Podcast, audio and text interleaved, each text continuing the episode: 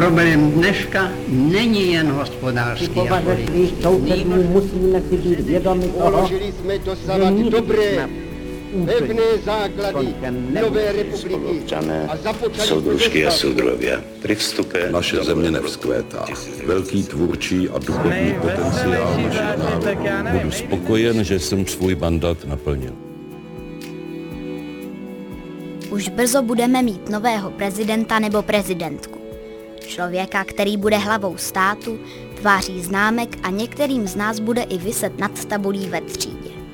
Co ale prezident dělá kromě toho, co zase naopak dělat nemůže, i to byly otázky pro našeho prvního hosta, politického komentátora Českého rozhlasu Libora Dvořáka. Předávám slovo Báře a Kristýnce.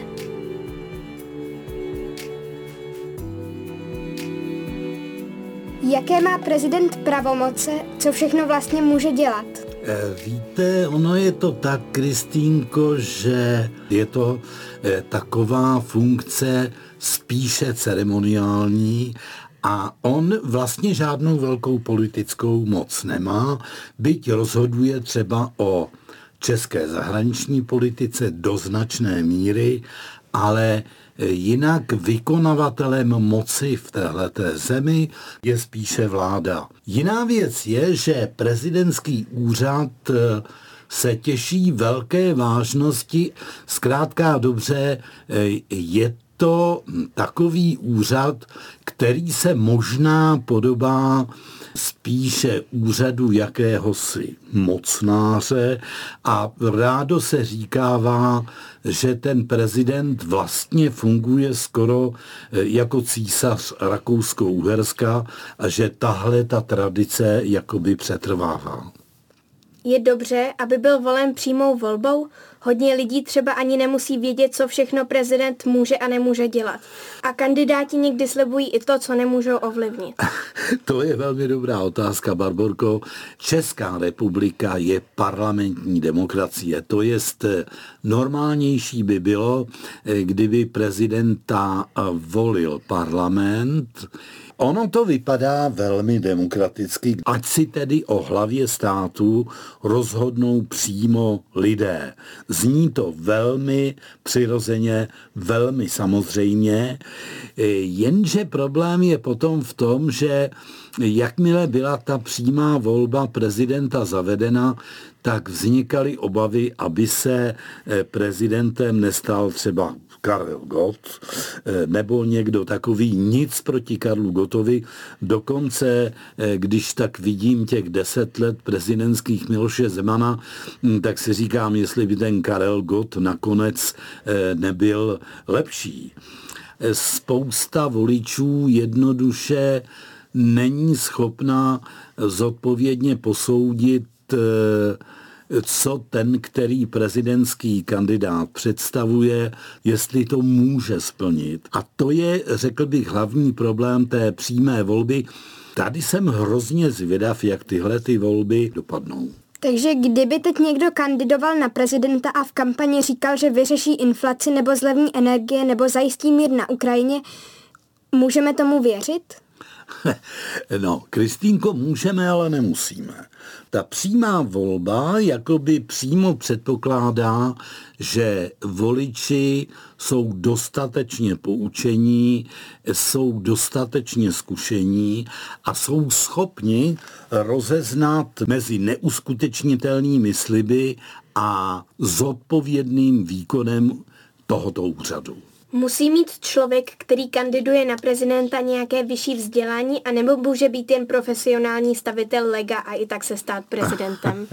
Já si myslím, že by mohl být i profesionálním stavitelem lega, jak říkáš, ale Eh, jinak by bylo samozřejmě žádoucí, kdyby nějaké to vzdělání měl.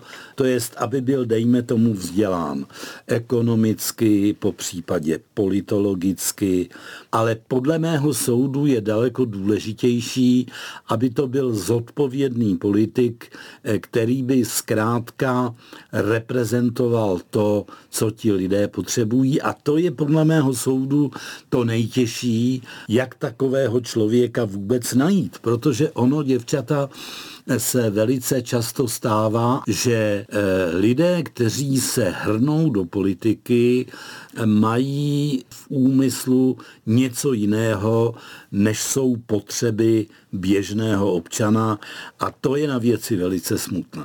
Má prezidentství nějaké nevýhody? No, v očích obyvatelstva je to skoro panovník, ale pravomoci má velmi omezené.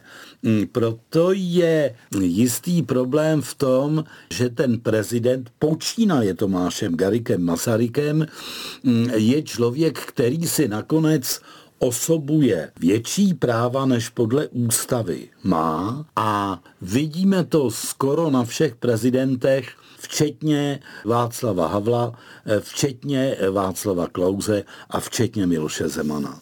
Co je vlastně ústava? Pořád se říká, že je prezident jeden z nejvyšších ústavních činitelů. Tak co to znamená? A může tu ústavu třeba měnit? Prezident sám v žádném případě ústavu měnit nemůže. Jinak ústava je, jinými slovy, základní zákon země, pokud je psaná, jako třeba v našem českém případě. U nás platí spíš takové to, co je psáno, to je dáno, ale problém je v tom, že tu a tam neplatí ani to. Kolik kol mají prezidentské volby? Běžně mají dvě, to znamená, prvním kole, patrně tomu tak bude, nevyhraje nikdo z prezidentských kandidátů, kteří do toho volebního zápasu půjdou. To první kolo jenom určí ty dva nejlepší a ti se potom utkají spolu. Může být prezident ze své funkce odvolán v jakém případě a kým by byl nahrazen? No, to je vlastně docela problém, a když se na to ptáte, Barborko, tak si samozřejmě vybavím třeba ten nejnovější pokus českého senátu prezidenta odvolat pro zdravotní nezpůsobilost, jinak tady byly dokonce pokusy odvolat ho pro vlastizradu. Taková možnost samozřejmě také existuje, ale vlastně, když to tak vidíme v praxi, tak je ten prezident skoro neodvolatelný a vlastně jsme v dějinách téhleté republiky podobný případ nikdy nezažili. To jest, abych to shrnul, je to velmi těžké. Když má prezident hlavně dobře reprezentovat naší zemi a být její tváří, měl by se asi hlavně umět slušně chovat. Musí to znát sám od sebe, nebo mu někdo radí? A jak vlastně takové správné prezidentské chování vypadá? To zajímalo Johanku, která se vypravila za panem Ladislavem Špačkem, bývalým mluvčím prezidenta Václava Havla a známým odborníkem na etiketu a slušné chování. Jaké by měl mít prezident vlastnosti a předpoklady a jak by se měl chovat? To je otázka na celou přednášku, ale zkusíme to stručně shrnout. Prezident republiky je nejvyšší státní úředník, je to hlava státu, je součástí jedné ze tří hlavních oblastí demokracie. Takže prezident má významné pravomoci, zejména v zahraniční politice. Ve vnitřní politice takzvaně moderuje politický život. Je to prostě osoba, která má na politiku a uspořádání země veliký vliv. A současně ještě navíc je pro občany, pro lidi je významným takovým jakoby bodem, ke kterému se upínají, kterému věří, kterého mají rádi, kterého respektují, a proto to musí být také člověk, který sjednocuje národ a který umí občany v těžké chvíli povzbudit, podržet, který umí říct, kudy jít, i když za něj v podstatě potom bude rozhodovat vláda anebo parlament. Jsou nějaká pevně daná pravidla, které musí prezident schvalovat? Jak se třeba bavit s ostatními prezidenty? Ne, žádná pevná pravidla neexistují. Jsou to zvyklosti, které se vytvářely v průběhu staletí, jak spolu jednají nejvýše postavení lidé, jak spolu jednají diplomati, jak spolu jednají králové, prezidenti, ale žádná učebnice na to není. Právě proto je zapotřebí, aby ten prezident, který usedne na Pražský hrad, aby to byl člověk, který má určité zkušenosti z diplomatických jednání, aby věděl, když přijede na summit Atlantické aliance anebo na summit Evropské unie, aby věděl, jak se tam má chovat, abych věděl, jak má oslovovat ty lidi kolem sebe, jestli je může plácat po zádech, a nebo jestli bude muset být velmi formální. Proto bych rád, aby prezidentem se stal člověk, který má určité zkušenosti z diplomatického světa. Aby až přijede na summit Evropské unie, aby tam někdo nepostával v koutku a říkal, a jak se to tady vlastně dělá, co se co tady mám dělat, jo, no tak to by nám moc neprospělo. A náš současný prezident tak splňoval všechny tyhle ty vlastnosti, co by měl mít prezident? Náš současný prezident byl člověk, který byl zkušený v politice, a to dávalo naději, že bude svoji funkci vykonávat dobře. Nicméně u toho prezidenta, jak víme, nejde jenom o tuhletu, řekněme, profesionální kvalifikaci, ale jde také o osobnost. Víte, Václav Havel byl člověk, kterého lidé milovali, protože byl laskavý, byl, byl hodný, uměl s každým promluvit. Bylo na ně vidět, že má, že má na srdci opravdu zájem i nejprostších lidí na druhém konci planety. Miloš Zeman se projevil jako člověk, který není způsobilý pro funkci prezidenta. Nedokázal si získat přízeň široké veřejnosti.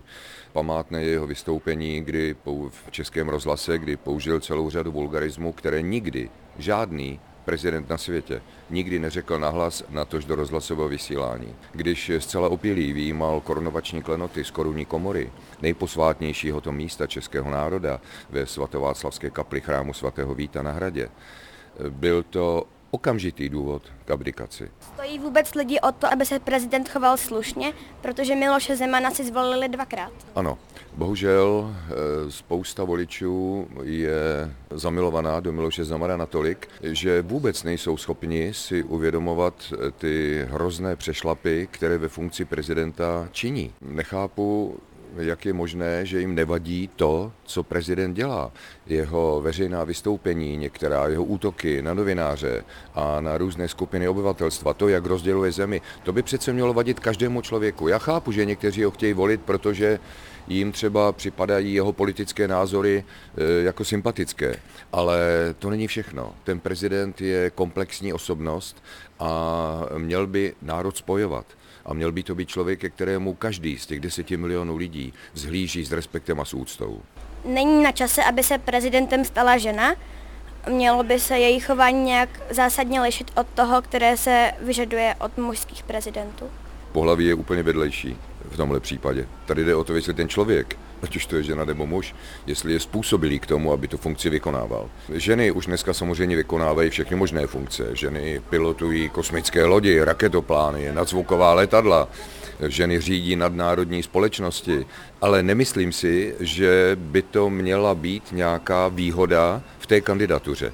Že jenom proto, že to je žena, takže bychom jí měli více držet palce a že bychom ji měli považovat za způsobilejší pro výkon té funkce než toho muže. To si myslím, že by nebylo dobře, protože my dneska nerozlišujeme ta pohlaví. My dneska chceme, aby všichni lidé byli rovnoprávní a nebyli někteří nadřazení a jiní, aby byli jaksi na nižším stupni, jenom proto, že je to žena nebo muž. Ty doby jsou dávno pryč, je to rovnocenné a proto i v té volbě by se měli být absolutně rovni. Jakého prezidenta byste nám přál?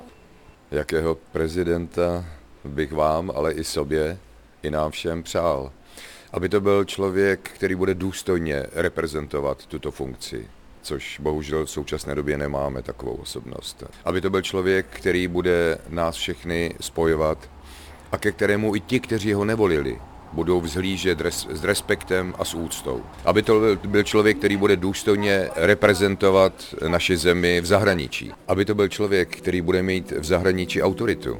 Chtějme, aby to byl člověk, který rozumí ústavnímu právu, protože denně ústavu uplatňuje. Václav Havel nosil ústavu, tu malou knížičku, denně v kapse. Pak mi ji podepsal a dal mi, mám ji doma. Aby to byl člověk, kterého budeme mít všichni rádi, na kterého budeme hrdí, kterého budeme milovat tak, jak jsme milovali Václava Havla. Víme, jaké má prezident úkoly nebo povinnosti a víme i, jak se má chovat. Jak ale tohle všechno zvládal náš současný prezident Miloš Zeman? Naši rodiče si to asi všechno pamatují. Mně byl ale jeden rok, když Miloše Zemana zvolili poprvé. A ostatním členům redakce nebylo o moc víc. Někdo nám tak musí posledních deset prezidentských let připomenout. Našli jsme si hned dva respondenty, aby to bylo spravedlivé. Jako první se Žovka s Alexem vypravili přímo na Pražský hrad. Tam je přijal tiskový mluvčí pana prezidenta a ředitel tiskového odboru jeho kanceláře Jiří Ovčáček. Pan prezident Miloš Zeman je prezidentem už skoro deset let. Lidi si ho zvolili dvakrát. Jak svou úlohu zvládl? Deset let je dlouhá doba, za deset let se také stane mnoho věcí a v té naší éře, kterou prožíváme, se děje opravdu mnoho událostí. A dovolím si říct, že pan prezident všemi těmi zkouškami, které přicházely od výzev, které se týkaly migrační krize, až po to nejsmutnější, a to je válka, obstál. A bylo to vždy složité rozhodování, protože v dnešním světě mnohdy rozhoduje každé slovo o tom, jak se bude vyvíjet naše budoucnost a jak se bude vyvíjet naše přítomnost. A myslím si, že pan prezident obstál se ctí a tak také bude hodnocen historií, i když někteří teď tvrdí opak. Když byl pan prezident zvolený poprvé, tak mi byl jeden rok. Pamatuju si až věci z posledních roků. Co všechno udělal během té doby, co je prezident?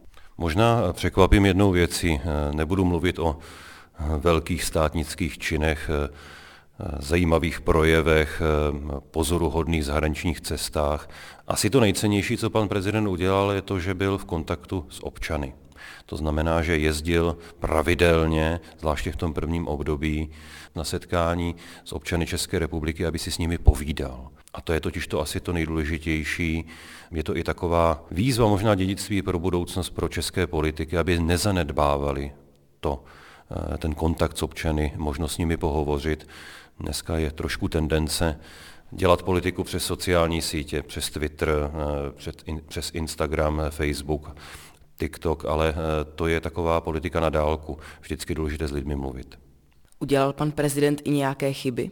Určitě pan prezident udělal nějaké chyby. Jednou z těch chyb, o které pan prezident hovoří, že podcenil situaci, která se týká třeba Ruska. Pan prezident je z generace politiků, kteří vyrůstali po druhé světové válce. A lidé, jako je pan prezident, nebo třeba Angela Merkelová, bývalá německá kancléřka, vždy upřednostňovali mírová vyjednávání. Ale tady se ukázalo, že ona protistrana, teď hovořím o Rusku, nechce mír. A to možná byla ta chyba, protože lidé, kteří viděli tu narůstající touhu po válce ze strany Ruska, měli v tomto směru pravdu. Ale to je možná právě generační záležitost, i když osobně by se mně víc líbilo, kdyby pravdu měli ti, kteří chtěli mír. Johanka teď před pár dny mluvila s panem Špačkem, on byl taky mluvčí jako vy. A říkal jí, že by prezident nikdy neměl mluvit, mluvit sprostě. Proč pan prezident mluvil sprostě?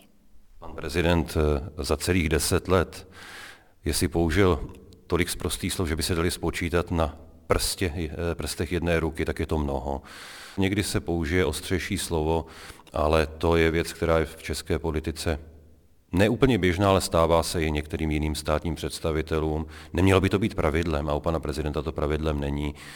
Ostřejší slovo používali v minulosti i lidé, kteří byli ve vedení některých jiných států, ale v každém případě by to nemělo být tak, že by politik měl mluvit ostrými slovy a tě, ta mírná slova používat velice málo, mělo by to být naopak.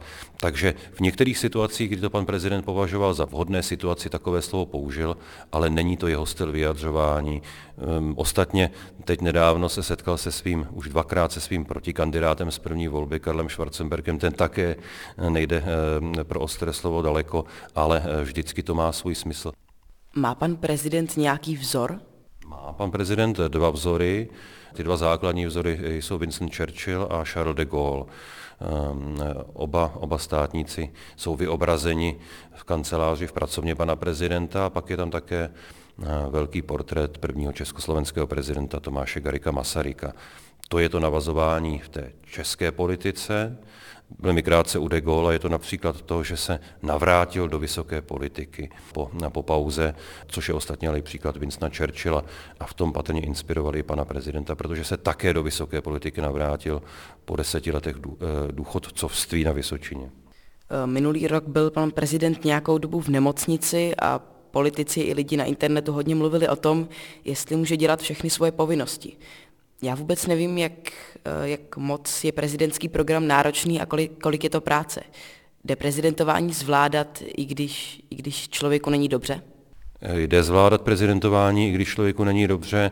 Prezidentská funkce má určitý základní rozměr, to jsou ty jmenovací akty, odvolávání různých, různých politiků, podepisování zákonů, dokumentů, smluv. To jsou věci, které se dají, pokud ta nemoc není nějaká opravdu fatální, zvládat. No a pak jsou pracovní povinnosti, které si prezident určuje sám ve svém programu. To znamená, s kým se setkává, s kým chce hovořit. Třeba dneska pan prezident přijímá Radu seniorů České republiky. Jsou prezidenti, kteří třeba by nevyjížděli mezi občany, protože budou dávat přednost něčemu jinému, třeba televizním projevům pravidelným. Pan prezident zvolil, zvolil cesty za občany, ale nejsou povinností danou prezidentovi. Pan prezident se docela dlouho kamarádil s ruským prezidentem Putinem, ale po útoku Ruska na Ukrajinu změnil svůj názor. S kým se teda teď kamarádí? Pan prezident se kamarádí s dobrými lidmi. Mezi státníky vznikají také přátelství, ale nesou, to jsou jiné typy přátelství než mezi, mezi lidmi, kteří žijí třeba rodinným životem nebo mají, nebo mají své přátele v zaměstnání nebo kamarády ve škole. To jsou přátelství, která by měla přinášet výhody pro obě strany. Je to komunikace mezi zástupci dvou států. Rozhodně, a to je vždycky taková trvalka vztahu pana prezidenta, tak je to Izrael. To je základem, základem politiky pana prezidenta a je to pro ní velmi srdeční záležitostí a má takový velký sen, aby se česká ambasáda přesunula z Tel Avivu do Jeruzaléma. Pokud jde o Vladimira Putina, vlastně jsem už odpovídal. Pan prezident je člověkem generace, která vždy upřednostňuje mírové řešení, ale k tomu potřebujete vždycky dva. Ruská strana touží po válce, touží po pomstě a touží po zabíjení, a to je velmi smutné. A je to velmi smutné i z toho důvodu, že vlastně pan prezident končí mandát v situaci, kdy čelíme velmi, velmi nebezpečné situaci. Jezdí pan prezident pořád na té žluté lodi? Byl jste tam někdy s ním? Na žluté lodi jsem s panem prezidentem nikdy nebyl, protože když má pan prezident dovolenou, tak si taky beru dovolenou. A letos pan prezident chtěl vyplout na svém člunu, ale počasí tomu zabránilo. Předpokládám, že až bude v definitivním důchodu, že v létě vypluje na svém, na svém člunu. Zdraví-li to dovolí a hlavně počasí-li to dovolí. Co bude tedy pan prezident dělat, až přestane být prezidentem, a co budete dělat vy? Pan prezident se teď stal novilánským občanem, takže už přestal být Pražákem a bude poprvé volit v Lánech, takže se jenom malinko přesune z Lánského zámku do nového domu v Lánech a bude bydlet v Lánech. A tam si bude číst, odpočívat a přijímat návštěvy. No a pokud jde o mě, tak to zatím vůbec neřeším, protože jsem tak zvyklý ve svém životě, že rozhodování o tom, co budu dělat, budu činit až na jaře roku dva tisíce dvacet tři. Do té doby to nechávám být. Považoval bych to i za určitou neslušnost vůči svému zaměstnavateli, kdybych teď obíhal Prahu a dožadoval se nového zaměstnání. Jak už jsme řekli, o prezidentování Miloše Zemana jsme si povídali se dvěma respondenty. Z hradní kanceláře jsme zamířili do redakce časopisu Respekt, kde na bianku čekal jeho šéfredaktor Erik Tabery. Ten se o Miloše Zemana i další prezidenty zajímá dlouhodobě a napsal o tom i spoustu knih.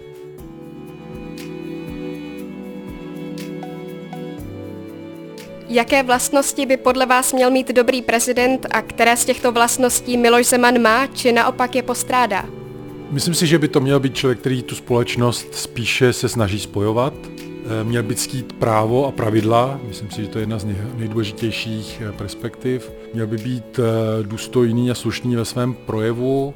a měl by sázet hodně na odbornou debatu. A to je to jednodušší, to těžší je říct, co z toho Miloš Zeman splňuje. Myslím si, že z těchto základních vlastně parametrů nic. On má rozhodně to, co je důležité pro politika také, to znamená dobrý komunikační tah, ale k mému zklamání to vlastně většinou spíš používá k tomu, co tu společnost rozděluje, než by jí to posilovalo. Hodně se právě mluví o tom, že pan prezident rozděloval společnost. Pan mluvčí nám ale řekl, že naopak myslel na lidi a pořád za nimi jezdil do regionu. Jak to tedy je? No já myslím, že tohle je totiž to nejzajímavější, že on na ty lidi vůbec nemyslel. A dokonce myslím si, že ani jeho voliči z toho, že on byl prezident, vůbec nic neměli. Což mi přijde, že téměř světový unikát. On sázel hodně na tu konfrontační politiku, vyřizování si účtů. A dokonce i ty cesty do těch regionů tak byly často velice zřídkavé. A byla to spíš jeho kampaň. Paradoxně voliči Miloše Zemana příliš z Miloše Zemana neměli.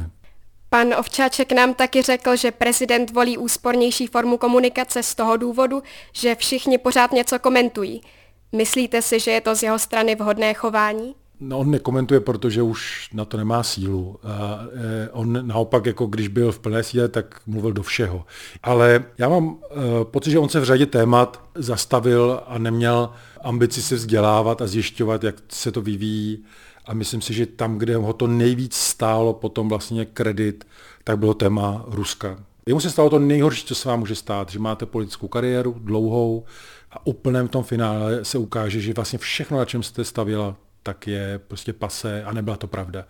Myslím si, že těch důvodů tam byla celá řada, ale mimo jiné i právě jistá arogance, představa, já rozumím všemu, nemusím si zjišťovat ty informace, protože kdo chtěl vědět, tak ten samozřejmě věděl, co se děje. Tam myslím si, že on sám sobě vlastně tak trochu vykopal politický hrob a pak do něj spadnul. Pan mluvčí nám taky řekl, že Miloš Zeman lituje svého přátelství s Vladimírem Putinem a že se teď už kamarádí s dobrými lidmi. Kamarádí se pan prezident s dobrými lidmi? To je, to je hezká formulace. E, takhle, já myslím, že už se nikdo nekamarádí s Milošem Zemanem. On je osamělý, nikdo se s ním nechce bavit. Když jsou zahraniční cesty politiků sem, tak často zjišťují, jestli se vůbec s ním musí potkat. Víte co, jako když takhle aktivně podporujete tak dlouho nějakého politika, jako je Vladimír Putin, který potom vyvolá tak krutou a brutální válku, a jak říkám, ty informace jsme všichni měli, to nebylo jako, že najednou z ničeho nic.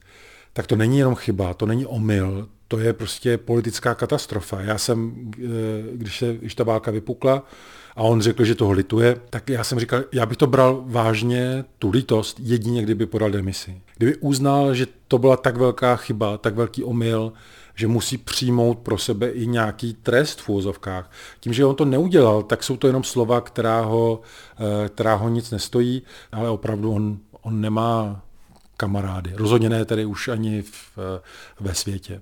Ráda bych se zeptala na možná trochu sporný bod. Pan mluvčí Jiří Ovčáček nám v rozhovoru řekl, že si pan prezident přeje především mír v Evropě. Ale až do začátku letošní invaze nereagoval na obsazení Krymu ruskou armádou. Tak jak to máme chápat? No, on reagoval a bohužel reagoval tak, že to má být Rusko, ruské. To znamená, on hrál tu roli toho ruského v uvozovkách agenta jako velice důsledně. Já bych řekl, že v té Evropě, notabene na takhle vysokém postu, vlastně silnější hlas ruský nebyl. Také, když se podíváte do většiny komentářů o analýz těch posledních let ze zahraničních médií, tak on byl vnímán jako hlas Vladimira Putina v Evropě. Já to vidím tak, že on byl spolupachatelem toho, co se dělo na Ukrajině. Ono se obecně říká, že vlastně neutrální postoj, když se děje zlo, neexistuje, protože když mu nebráníte, tak vlastně se stáváte z trochu spolupachateli. A on šel ještě o kus dál. On se vysmíval Západu, že se bojí Ruska. On byl proti tomu, aby české tajné služby odhalovaly ruský vliv. On byl proto, aby tady byly větší ruské investice do naší jaderné energetiky. On prosazoval své lidi, kteří byli blízký Putinovi. On tvrdil těsně před začátkem války, že žádná válka nebude. To není neutrální postoj. Jako tam je to třeba pomenovat. On je spolupachatel války na Ukrajině, spolupachatelem Vladimira Putina. Samozřejmě nikdo ho nebude mu klást za vinu, že by jako vraždil na, na, na Ukrajině, takhle ne, ale prostě je třeba, on musí přijmout odpovědnost za to, co se tam děje, protože minimálně oslaboval tu evropskou znalost a naší bezpečnost tím, že snižoval to riziko a, a vlastně útočil na ty, kteří to riziko pomenovávali správně. V rozhovoru s Jiřím Ovčáčkem padla otázka také na období pana prezidenta, kdy byl hospitalizovaný.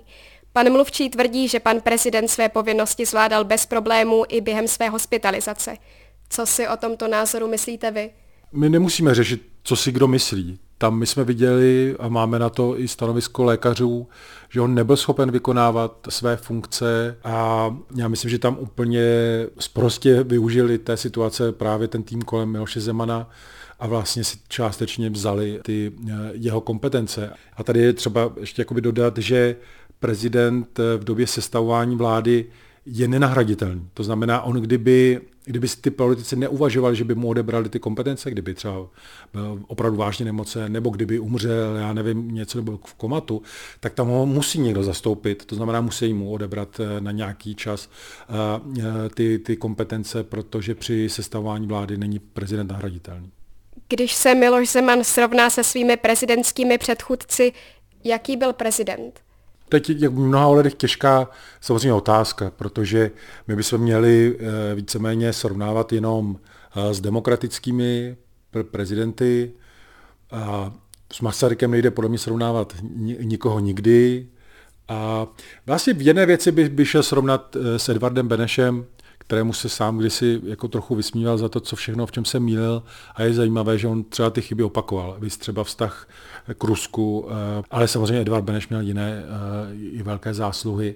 Já myslím, že asi nejblíž si byl nebo nejpodobnější s Václavem Klausem, protože jejich vztah k moci, to znamená, že de facto jí mají mít co nejmaximálnější ve svých rukou, v odporu k občanské společnosti, k nechutí k novinářům, právě v té orientaci na východ, tam si myslím, že si asi byli jako nejpodobnější tito dva.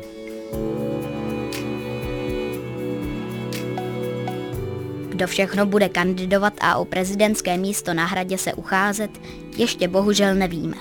Na internetu se o tom pořád debatuje, ale jistých je jen pár men. Žádné kandidáty jsme proto do podcastu nezvali. Do studia za Medou ale přišel Jakub Horák, který nám prozradil, jak poznat, jestli se někdo na volby alespoň chystá, nebo čím pak kandidáti chtějí lidi zaujmout. Prostě všechno, co se skrývá za slovem kampaň.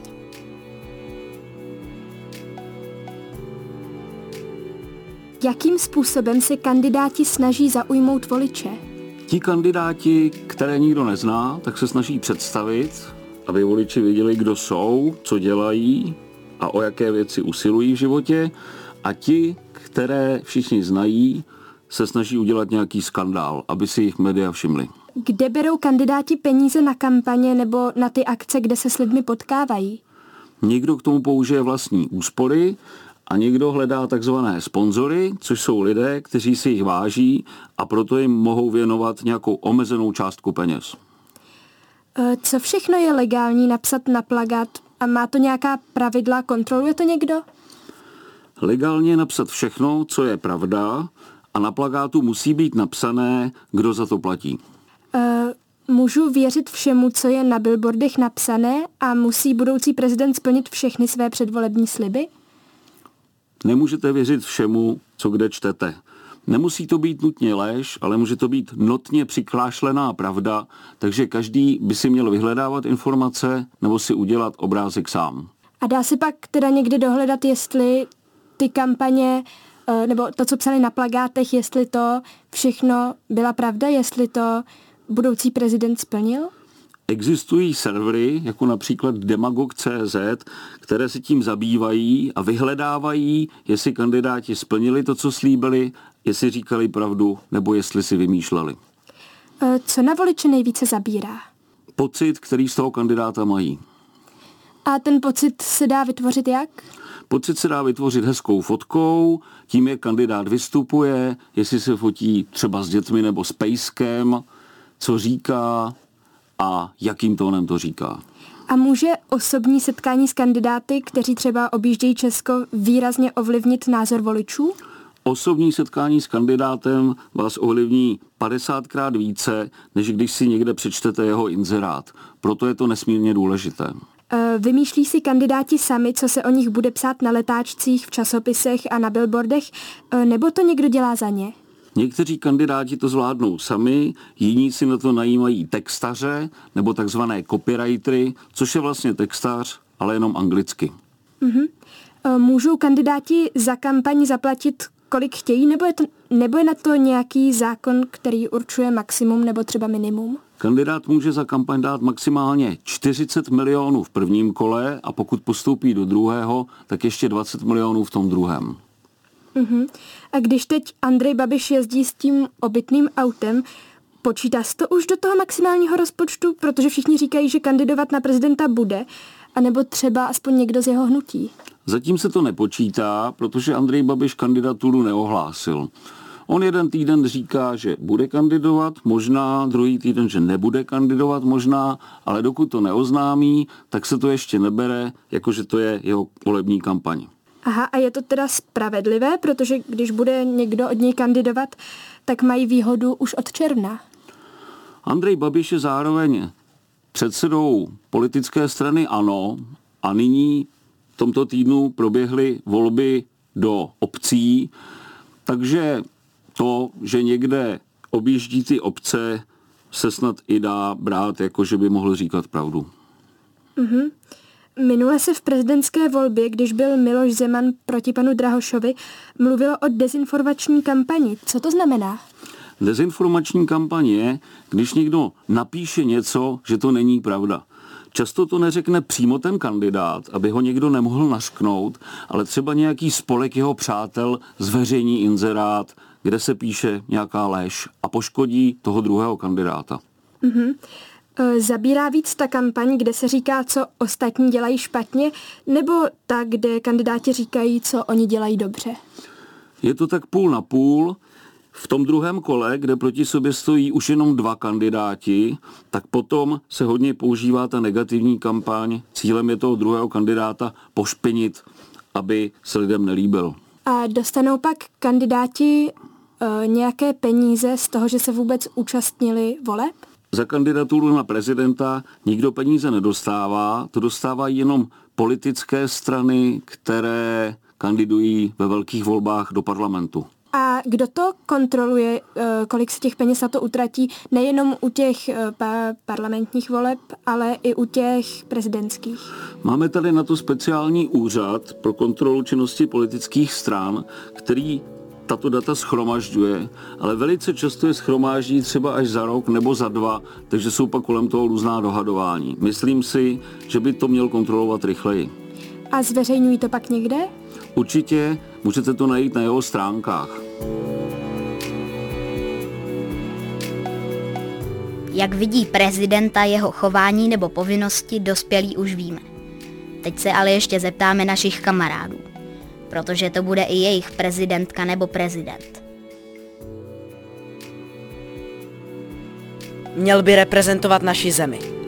Neměl by lhát. Měl by být přátelský. Neměl by mluvit prostě na veřejnosti a neříkat tenhle, neměl by prostě kritizovat ostatní. Měl by být spravedlivý. Měl by se umět vyjadřovat. Um, neměl by pít. Měl by určitě reprezentovat naši zemi a spolupracovat určitě s vládou a třeba neničit různé věci jako justiční systém. Měl být vzorem ostatním. O, měl by být spravedlivý ke všem a chovat se dobře k občanům. Měl by být upřímný. Neměl by slibovat to, co nemůže splnit.